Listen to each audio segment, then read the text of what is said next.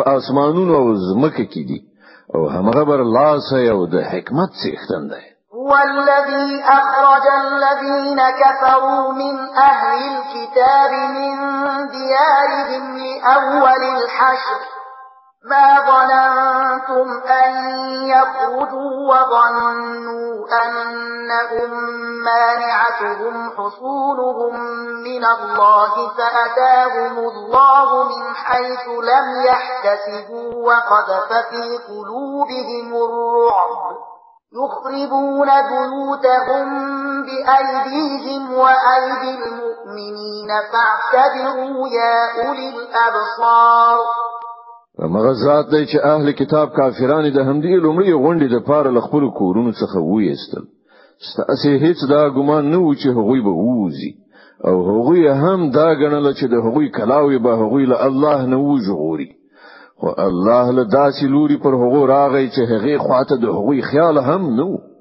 د هغو په زړونو کې ویره واچوله نتیجه دا شو چې هغوی خپل په خپل لاسونو سره هم خپل کورونه ورانول او د مؤمنانو په لاسونو سره هم ورانول نو عبرت واخلي اې د بینا سترګو لرونکو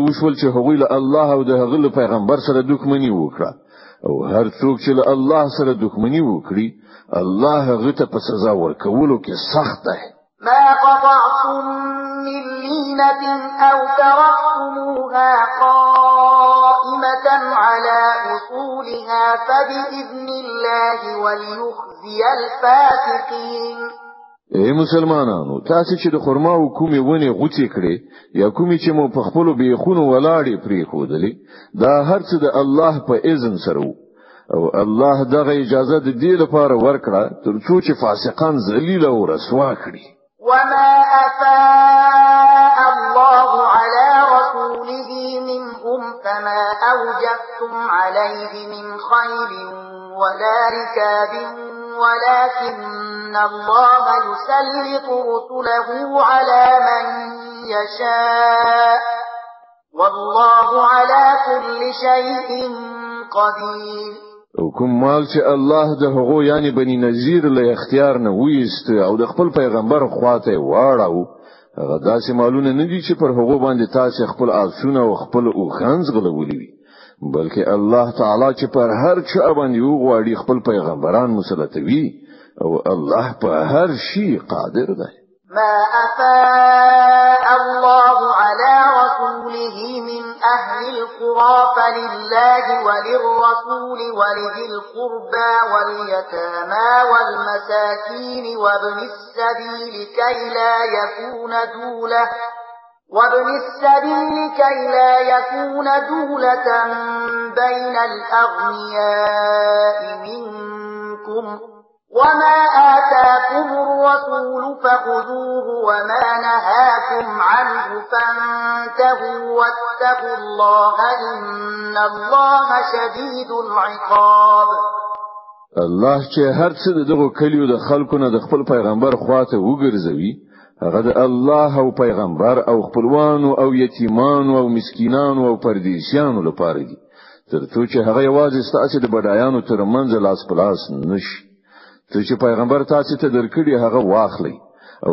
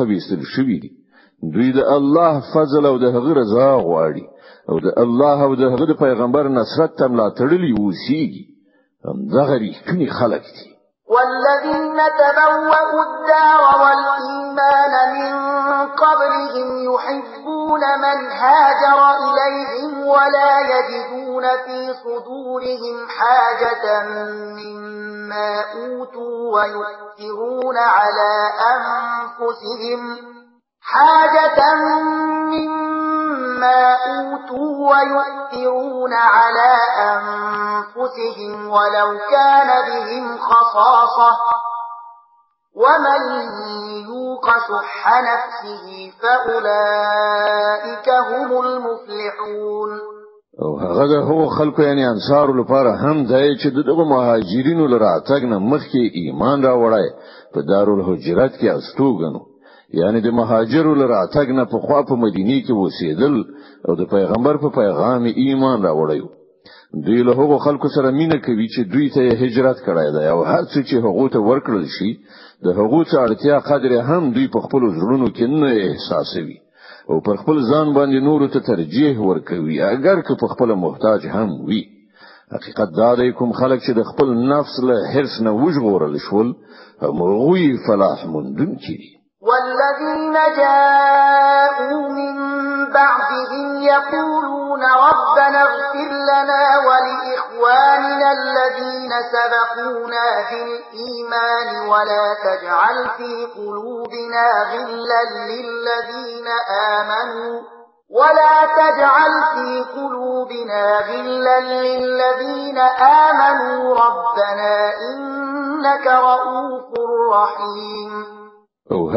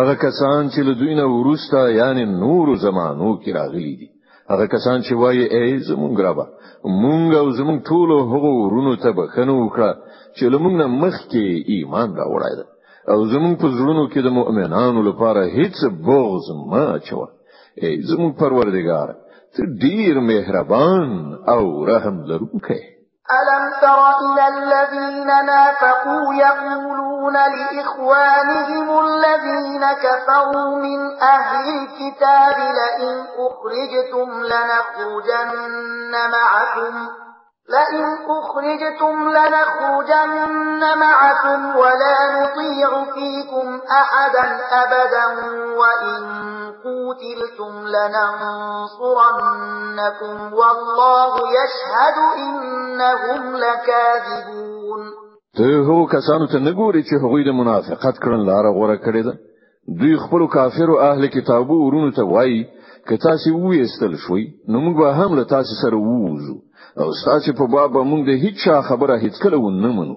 او کله تاسو سره جنگ وکړای شو نو موږ به تاسو مرسته وکړو خو الله شاهد دی چې دغه خلک قطعي دروغجن دي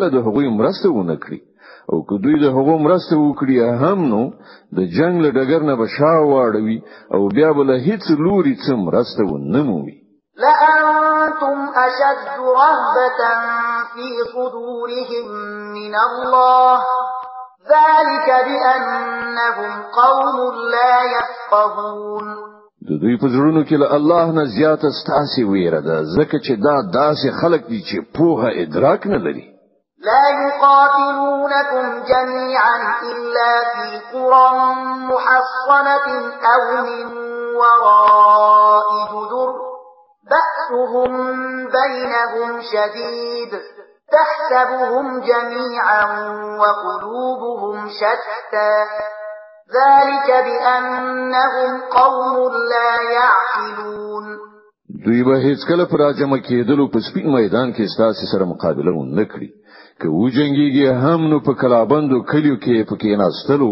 یا د دیوالونو تر شا په پټېدلو دوی په خپل منځو کې ډیر سخت مخالف دي ته دوی سره غونډ یو لاس غني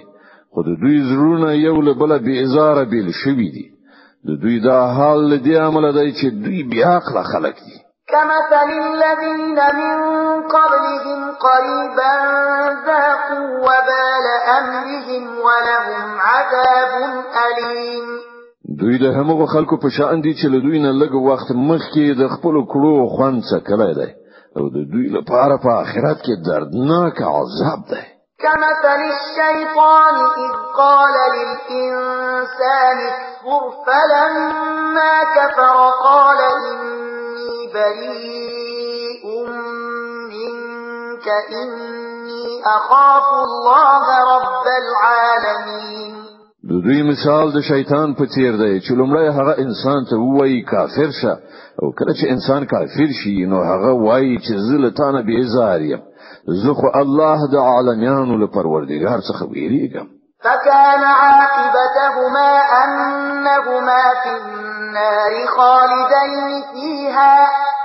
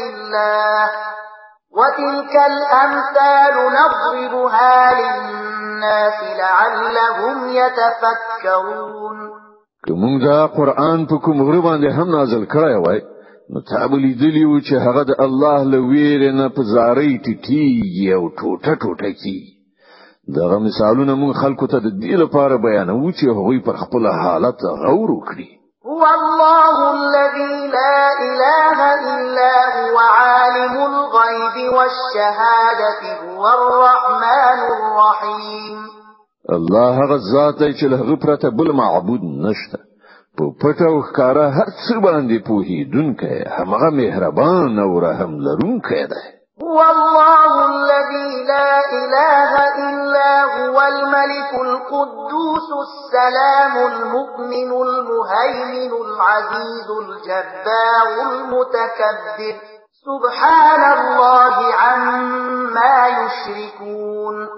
الله هغه ذات دی چې له هغه پرته کوم معبود نشته هغه باچا دی ډیر مقدس له سره تر پایه سلامتی یعنی له هر عیب نه سالم امان ورکوونکی ساتونکی په ټولو برلاسه په زور د خپل حکم نافذونکی او د لویی څښتن لوی کوونکی